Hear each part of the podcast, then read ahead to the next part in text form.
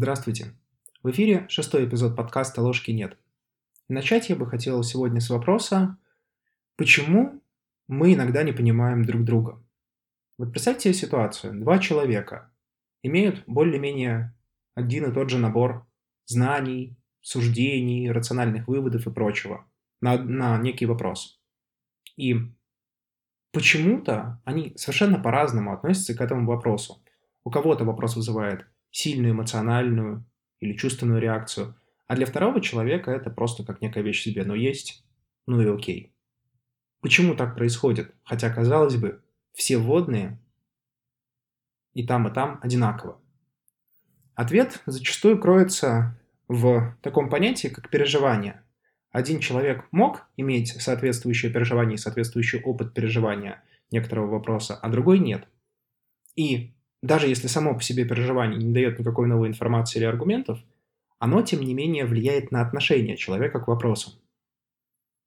Если провести аналогию с мифологией, то здесь приходит на ум прежде всего миф о раненом целителе. Вообще, сама по себе идея этого мифа, она достаточно понятна. И с ней знакомы многие люди. Что такое раненый целитель? Раненый целитель – это целитель, у которого, собственно, есть раны, и который лечит других людей. Как-то оч- очевидно получилось. Но фактически здесь есть два важных аспекта. Первое. Утверждается, что только раненый целитель способен излечить. Иными словами, если у меня есть какая-то проблема, то только тот, кто испытывал эту проблему, способен меня излечить от этой проблемы.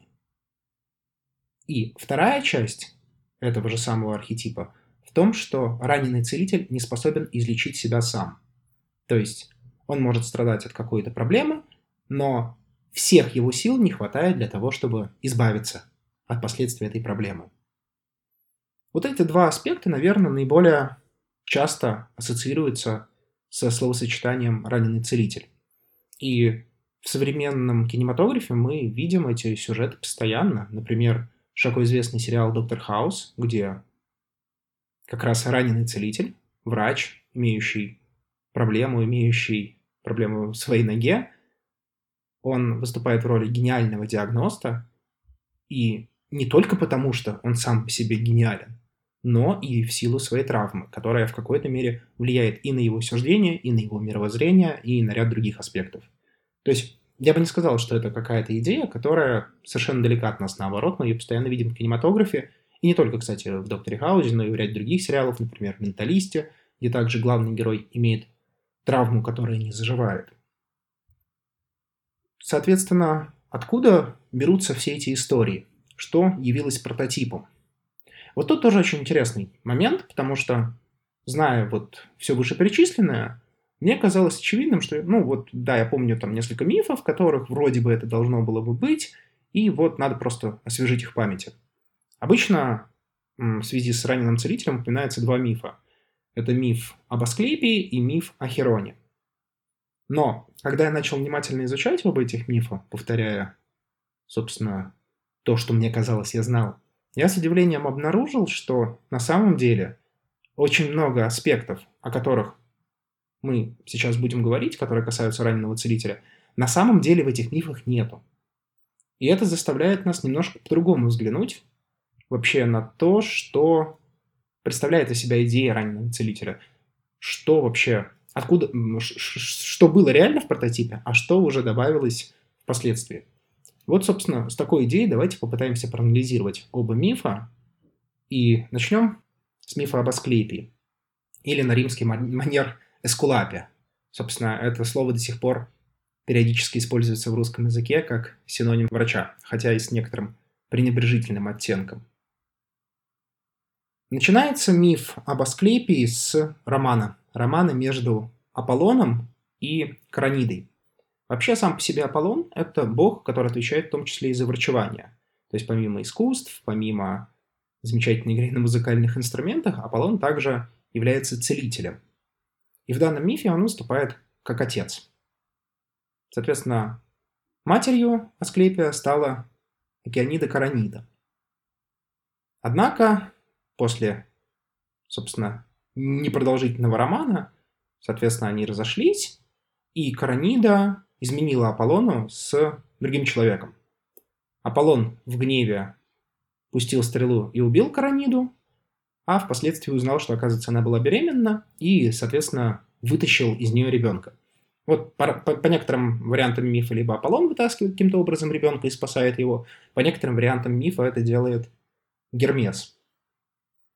Вот тут уже возникает очень интересная аналогия и очень интересный подтекст. В переводе с греческого, как правильно замечает Эдвард Эдингер, Каранида означает ворона. И в одной и той же из версий мифов весть о том, что Каранида изменила Аполлону, собственно, Аполлону доставляет именно ворон. И по преданию Аполлон в гневе перекрашивает ворона из белого в черный цвет, потому что, дескать, тот доставил плохую весть. Но помимо этого, ворон также является символом того, что называют негреда. А в алхимии негреда – это одна из э, нескольких стадий получения философского камня. Но конкретно в нашей истории это скорее относится к тому, что называют темная ночь души. То есть состояние глубочайшей депрессии, в которой находится человек, и как это, э, некое такое дно. И вот ворон является символикой подобного дна. Соответственно, на ворона указывают как аспект мифа, связанный с тем, кто доставил послание Аполлону, из-за чего, собственно, Каранида погибла, и в том числе само имя Караниды. То есть связь между рождением Асклепия и дном психологическим, депрессивным состоянием, в общем, состоянием Негреда. И это интересный аспект. Почему? Потому что это указывает нам на символику того, что излечение может начаться только тогда, когда человек уже опустился на самое дно и не может пойти ниже. Вот на этой мысли мы немножко сфокусируемся, но вернемся к ней чуть позднее, когда уже будем обсуждать Асклепиад. Итак, собственно, рождается Асклепий. В основном варианте мифа его отцом является Аполлон, но в другом варианте является Гермес. И это тоже интересный аспект, на который можно обратить внимание. Почему? Потому что Гермес выполняет очень много функций, на самом деле, в греческой мифологии, и одной из функций Гермеса является а, так, передача сообщений между миром земным и миром подземным. Гермес является психопомпом, то есть проводником душ. И в этом плане, а, если он является отцом Асклепия, то тут тоже начинает наблюдаться интересная символика, что именно тот, кто является посредником между подземным миром, который может выражать наше подсознание, и земным миром, который может выражать наше сознание, что именно ребенок от вот некого такого союза, только такой ребенок может быть целителем, только такая схема может излечить. Соответственно, ребенок рождается, его отдают на воспитание, на воспитание Херону. И это на самом деле тоже очень интересный персонаж, и про него мы поговорим сегодня во второй части. Но достаточно сейчас вспомнить, что Херон, кентавр, он воспитывал очень много героев. Геракла, Ахиллеса, Есона и других. То есть это, в общем, очень примечательный персонаж греческой мифологии, и он же воспитывал Асклепия. Помимо того, что Херон занимался образовательной деятельностью, он также был и целителем, потому что, в свою очередь, воспитывался у Аполлона. То есть целитель, будущий целитель попадает к целителю текущему, рождаясь от бога-целителя. В общем, в какой-то мере, наверное, судьба у него была предопределена. И здесь можно как раз процитировать Овидия, э, метаморфоза, где рассказывается о пророчестве, которое сделали для будущего Асклепия. Соответственно, цитирую. «Не удовольствовалась, прорицала грядущего тайны. Так иступление едва пророчицы духа хватило, только зажглось божеством в груди у нее затаенным, лишь увидала дитя. «Для мира всего благодатный, мальчик, расти», — говорит. «Обязаны будут нередко смертные жизнью тебе, возвращать ты души им сможешь, к негодованию богов однажды, на это ты решишься. Чудо тебе повторить воспрепятствует молния Зевса. Станешь ты, ранее бог, бескровным прахом, и богом станешь из праха опять. два раза свой рог обновиться. В общем и целом, наверное, вот эта часть стихотворения Овидия, часть поэмы Овидия, достаточно хорошо описывает, что со Склепием произошло дальше, однако давайте все-таки разбираться последовательно. Чем интересен Асклепий? Чем запомнился Асклепий? Ну, конечно, его уникальной способностью, которой не было ни у его наставника Херона, ни у его отца Аполлона, ни даже его потенциального отца Гермеса, это способностью возвращать мертвых к жизни. По разным преданиям эта способность была получена Асклепием разными способами. Один вариант мифа говорит о том, что Асклепий научился возвращать мертвых к жизни с помощью богини Афины и крови медузы, которую Афина дала, соответственно, Асклепию. По другому варианту, как-то задумавшись или оказавшись в тюрьме, опять же, разные мифы говорят разное, Асклепий увидел змею и в гневе, что та помешала ему думать, он ее убил. Потом, через какое-то время, он заметил, что к первой змее подползла вторая змея, сунула ей какую-то травку, и первая змея ожила и убежала. Соответственно, Асклепий запомнил эту травку и дальше с помощью этой травки излечивал людей и возвращал их к жизни. Но нам что интересно? Нам интересно то, что первое, Асклепий получил способность возвращать мертвых к жизни, ту способность, которой не было ни у его отца Аполлона, ни у его учителя Херона, то есть весьма уникальная способность, мягко говоря. И второе, что в основном варианте мифа со змеями, собственно, змея является неким источником этой мудрости, неким проводником способности к исцелению. То есть именно змея, получается, показывает Асклепию, какую травку нужно использовать, чтобы воскрешать мертвых. Собственно, эта змея, она появляется и на знаменитом посохе Асклепия. Этот посох, кстати, используется сейчас современными э, медицинскими организациями очень часто, по-моему, чуть ли не в 60-70% случаев, по крайней мере в Америке, э, в эмблемах организаций, связанных со здравоохранением, так или иначе используется именно посох Асклепия. Здесь очень много интересных тоже символик можно проговорить. Ну, сама по себе очевидная символика, связанная с змеей как символом бессмертия, как с тем существом, которое приносит мудрость. Это, в общем и целом, понятно. Но можно провести более широкую аналогию, а, как минимум с двумя предметами. Первый — это медный змей, который использует Моисей, и мы знаем эту историю по Ветхому Завету и Библии. А вторая, более близкая идеологически к посоху Асклепия, это, собственно, Кадуцей, посох Гермеса. Там мы уже видим две змеи, и считается, что одна из змей, собственно, в Кадуцее, она как раз показывает на символику Асклепия, что сами змеи на Кадуцее означают некое единство двух противоположностей. В Греции бы это назвали Агата Даймон и Кака Даймон – то есть светлая и темная, исцеляющая и поражающая сторона. Соответственно, светлая сторона, исцеляющая сторона относится именно к символике медного змея, именно к символике Асклепия. То есть Асклепий – тот, кто исцеляет. Это видно в том числе и при анализе кадуцея.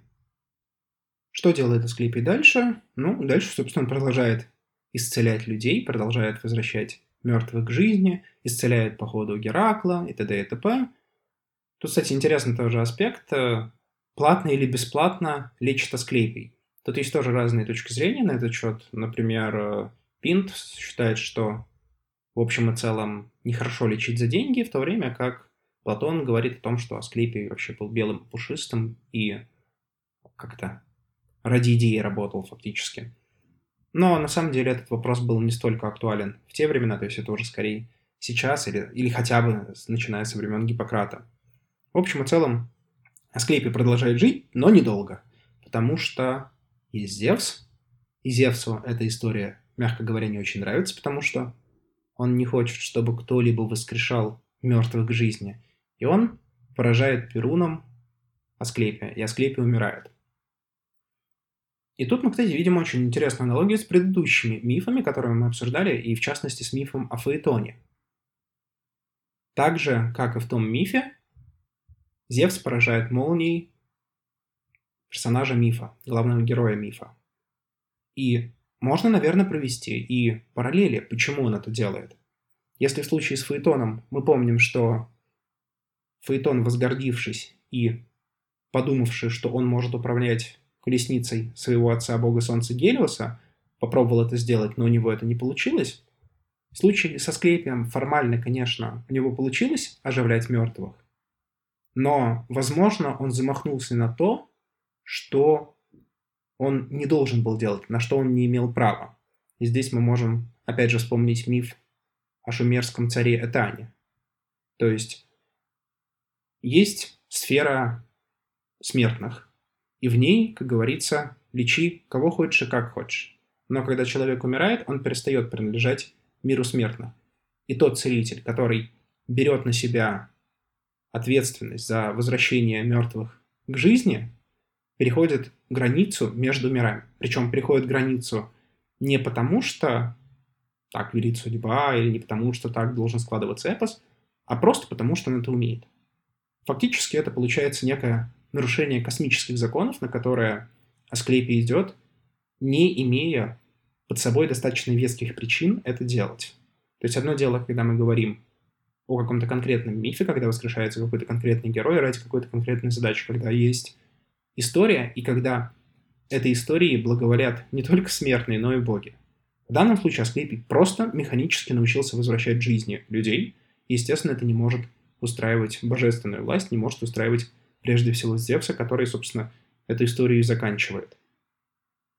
К факту, конечно, можно и взять и другую интерпретацию, что Зевс просто, не знаю, испытал чувство зависти к Асклепию и решил его наказать. Есть вариант, когда Зевсу начали жаловаться, дескать, что людей становится слишком много, что они не умирают, Асклепий всех возвращает и бла-бла-бла. Но, в общем и целом, так или иначе, Асклепий умирает. Но Зевс его впоследствии воскрешает и уже воскрешает в качестве бессмертного. То есть в какой-то мере цикл, получается, завершается. Асклепий рождается от божественных родителей, воспитывается у целителя, становится сам целителем, пытается совершить нечто, что превосходит его рамки, нечто, на что он не имеет права, хоть у него это и получается, но тем не менее это не может остаться безнаказанным, и следует наказание, но это наказание не есть вечное проклятие, как будь то с Люцифером, Сизифом или Танталом. Это очередная часть этапа пути героя в данном случае, героя Асклепия. Поэтому герой возрождается и становится уже бессмертным. Ну и в завершение мифа об Асклепии нельзя не упомянуть его знаменитых детей, из которых как минимум Двух мы слышим постоянно. Это Гигея и Панацея. Гигиена, собственно, происходит как раз именно от дочери Асклепия Гигеи. Обе, соответственно, пошли по стопам отца. Прежде чем перейти к анализу мифа об Асклепии в контексте архетипа раненого целителя, давайте еще сразу рассмотрим второй миф, миф о Хероне, который также часто связывают с этим архетипом. Итак, Херон – воспитатель плеяды греческих героев. Кто он? Родился он от Кроноса и Океаниды Филира. Родился он кентавром, и родился кентавром потому, что в то время, когда Филира и Кронос его зачинали, Кронос был в форме коня. Филира, увидев то, что у нее родилось, отказалась от Кроноса, поэтому воспитывали его не родители, а Аполлон со своей сестрой Артемидой. Собственно, как уже упоминалось ранее, Аполлон был искусственным врачевателем, поэтому свои таланты он также передал Херону. И таланты во многих аспектах, не только в медицине, но и, естественно, в других науках. Именно по причине своего воспитания Херон, в отличие от других кентавров, которых мы часто представляем в виде таких, ну, мягко говоря, шебутных персонажей, Херон был весьма воспитанным кентавром, часто его изображали с человеческими передними ногами, в одежде, что не свойственно для других кентавров. В общем, как-то хорошее воспитание действительно решает. И, как я уже упомянул, Херон впоследствии стал наставником для плеяды таких героев, как Аякс, Ахиллес, Геракл, Тесей, Персей, Актеон, Исон и ряд других. Но нас прежде всего интересует тот аспект, когда Херон стал, собственно, раненым целителем. Откуда у него появилась рана? По разным вариантам мифа это происходит по-разному, но в общем и целом все сходятся к тому, что ранение Херон получил от яда, по-моему, гидры, которым были пропитаны стрелы Геракла, и то ли Геракл случайно выстрелил в Херона, то ли Херон сам оцарапался. В общем, это тот яд, который убивает смертного практически мгновенно, но, соответственно, бессмертному он причиняет очень сильную и мучительную боль. Собственно, Херон таким образом стал раненым. Но тут следует отметить важный аспект. Херон стал раненым уже ближе к концу своей бессмертной жизни, хоть это и звучит немножко странно, но тем не менее. То есть, воспитывая и наставляя героев, таких как Ахиллес, Тесей, Персей, Геракл и Асклепий в том числе, Херон на тот момент еще не был раненым. То есть это был просто обычный культурный кентавр, сын Кроноса и Филиры, и воспитанник Аполлона и Артемиды. То есть раненым он стал уже ближе к концу жизни, поэтому говорить о том, что ранение как-то сильно повлияло на процесс воспитания, никак оно, собственно, не повлияло фактически. И это то, что часто путают те люди, которые интерпретируют именно Херора, Херона как архетип раннего целителя, что именно благодаря своему ранению он, дескать, стал крутым целителем. Нет, не благодаря, потому что фактически это произошло уже ближе к концу его жизни. И дальше, как мы знаем из мифа о Прометее, здесь я отсылаю слушателей к эпизоду 4 и 5, если вы вдруг их не слушали, то, соответственно, послушайте миф о Прометее. Но, в общем и целом, Херон, естественно, не хотел страдать бесконечно долго, а это была, кстати, та рана, которую Херон не мог излечить. Вот здесь, наверное, проявляется вот эта история, связанная с архетипом раненого целителя, что раненый целитель не может излечить себя сам. Херон пытался излечить себя, но не смог. То есть вся сила, вся мощь его знаний, науки, переданных ему самим Аполлоном, не были способны, казалось бы, простому действию просто исцелить ту рану, которую ему причинила стрела Геракла. В общем и целом Херон страдает, и он не хочет страдать бесконечно долго, поэтому он достаточно легко обменивает свое бессмертие на прощение Прометею. И что здесь интересно? То есть Херон совершенно не готов страдать бесконечно долго. Он не возводит страдания в некий ранг абсолюта. Например, если мы вспомним сериал «Доктор Хаус», в какой-то мере для Хауса его больная нога является его же символом. Он, по-моему, в четвертом был сезоне или где-то в том районе, он считает, что без своей, своей раны он не будет таким гениальным диагностом. То есть рана придает ему какую-то экзистенциальную силу, чтобы прокачивать себя, чтобы становиться гениальным. В случае Херона получается, что это не так. То есть он совершенно не ценит страдания, и более того, он обменивает бессмертие на прощение Прометея, но прежде всего он это делает, потому что он не хочет больше страдать. И поэтому идею жертвенности, которую часто связывают с архетипом раненого целителя, наверное, мы можем исключить из этой истории, потому что в мифе мы совершенно не находим какого-то подтверждения этому факту. Однако Несмотря ни на что, какое-то время Херон все еще продолжает лечить даже после того, как он был ранен. То есть, несмотря на то, что он становится раненым, он все равно остается целителем. То есть он выполняет свою основную функцию. Также нельзя не отметить, что он не просто прекращает свои страдания, то есть он не просто молит Зевса, Зевс, пожалуйста, убей меня, чтобы я больше не страдал. Он в том числе пытается сделать какое-то благое действие – то есть обменять свое бессмертие на что-то хорошее. И в данном случае этим хорошим выступило прощение Прометея. И это нельзя сбрасывать со счетов. То есть, если это представить немножко аллегорически, даже бессмертный может страдать, даже бессмертный может умереть. И в какой-то момент бессмертный должен решиться на то, чтобы отдать свое бессмертие ради того, чтобы умереть, потому что он больше не может страдать. Но при этом просто так отдавать это бессмертие нельзя. То есть это должно быть совершено ради какого-то другого благого дела. Само, э, само ранение, сам характер ранения тоже указывает на то, что что-то в жизни может произойти случайно. Ранение абсолютно случайно, то есть никто его не предвидел. И в какой-то мере можно сказать, что раненым целителем нельзя стать по указке. То есть нельзя специально нанести себе рану и после этого вдруг вдыщ начать исцелять других, имея эту рану. Нет, рана должна появиться случайно, будь то, конечно, мойры, которые могут плести судьбу, будь то, будь то еще кто-то, но рана возникает как некое неконтролируемое событие. То, как ее использовать, это уже в компетенции самого главного героя. Но не в его компетенции, собственно, само получение этой раны.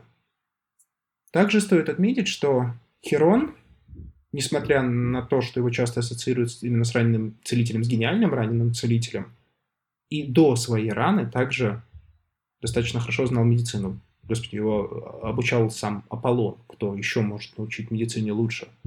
То есть, даже если мы говорим о раненом целителе, как о неком гениальном диагносте а доктор Хаус, тем не менее и до возникновения раны человек должен иметь соответствующие скиллы, соответствующие навыки. То есть, переводя на аналогию с доктором Хаусом, можно сказать так. До того, как его нога была ранена, он был очень хорошим диагностом. Но после того, как он получил вот эту бесконечную боль и соответствующую рану на ногу, он стал гениальным целителем. Возвращаясь к самому архетипу раненого целителя, давайте еще вспомним две части, про которые мы говорили. Первая часть. Раненый целитель не может вылечить себя сам. Этому мы находим подтверждение как в мифе о Хероне в явном виде. Херон получает рану, Херон страдает, Херон не может излечить себя, но может излечить других. Так в какой-то мере и в мифе об Асклепии, потому что ну, он, конечно, получает бесконечно большую рану, его убивают, но сам воскреснуть он не может, он не может излечить себя. Зевс его воскрешает и причисляет бессмертным, но не сам Асклепий. То есть, в общем и целом, наверное, мы можем сказать, что в мифах об Асклепии и в мифе о Хероне мы видим вот эту самую аналогию. И вторая сторона архетипа раненого целителя, что только раненый целитель может исцелить, ее подтверждения мы уже в мифах не находим. Ни в мифе об Асклепе, ни в мифе о Хероне. Нигде мы не видим историю, что были какие-то раны, которые, например, Херон мог исцелить до того, как его поразила стрела Геракла, а не, не мог до, а смог после. То же самое мы видим и в случае об Асклепии. То есть вот эта парадигма, что тот, кто страдал соответствующим образом, может понять и помочь другого, этого нет в этих мифах. То есть, скорее всего, это уже более современная история. Ее, конечно, можно попробовать связать с старым герметическим принципом как наверху, так и внизу, что вовне, то и внутри, но это уже находится за гранью греческой мифологии, как минимум, в рамках данного эпизода. А между тем, вторая сторона архетипа раненого целителя крайне важна. Читая Давича одно из э, сообщений в одном из психологических каналов, я был крайне расстроен жестко безальтернативным мнением психиатра, которое часто цитирует сейчас СМИ, о том, что на то или иное э, психическое заболевание или психическое состояние всегда можно подобрать комплекс препаратов. И там прям проводился достаточно неплохой разбор с точки зрения современной фармакологии, какие группы препаратов в каких случаях можно применять. В общем и целом, несомненно, этот подход имеет право на существование. Более того, с точки зрения современной медицины, он является более, наиболее корректным способом. Однако врачу не приходит на мысль, не приходит мысль в голову, что это работает не всегда. То есть есть ситуации, когда, казалось бы, биохимический эффект наступить должен, а психологически этот эффект не наступает. Можно сколько угодно говорить о том, что человек мыслит неправильно, что он что-то делает не то, что он виноват или что-то еще не получилось, но суть остается той же. Человек не, не исцеляется. Может быть, излечивается биохимически, но не исцеляется. Да, хороший врач может попытаться понять пациента, может его выслушать, может попробовать что-то поменять. Но проблема остается открытой. Врач не может понять до конца пациента, потому что он сам этого не испытывал. Он не может понять до конца внутреннее состояние, потому что слова не передают а, психического ощущения, оно, они не передают тот фон, который есть у человека, то ощущение мира, то ощущение себя, которое в данном конкретном случае было бы крайне важным. Врач пытается оставаться в рамках каких-то формальных э, историй.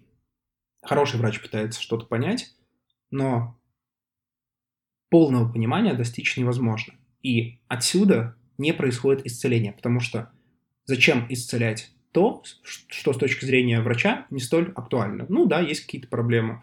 Ну да, наверное, они как-то должны быть излеч... излечены. Вот есть препарат, который это решает. И все. То есть на этом врачебная помощь заканчивается.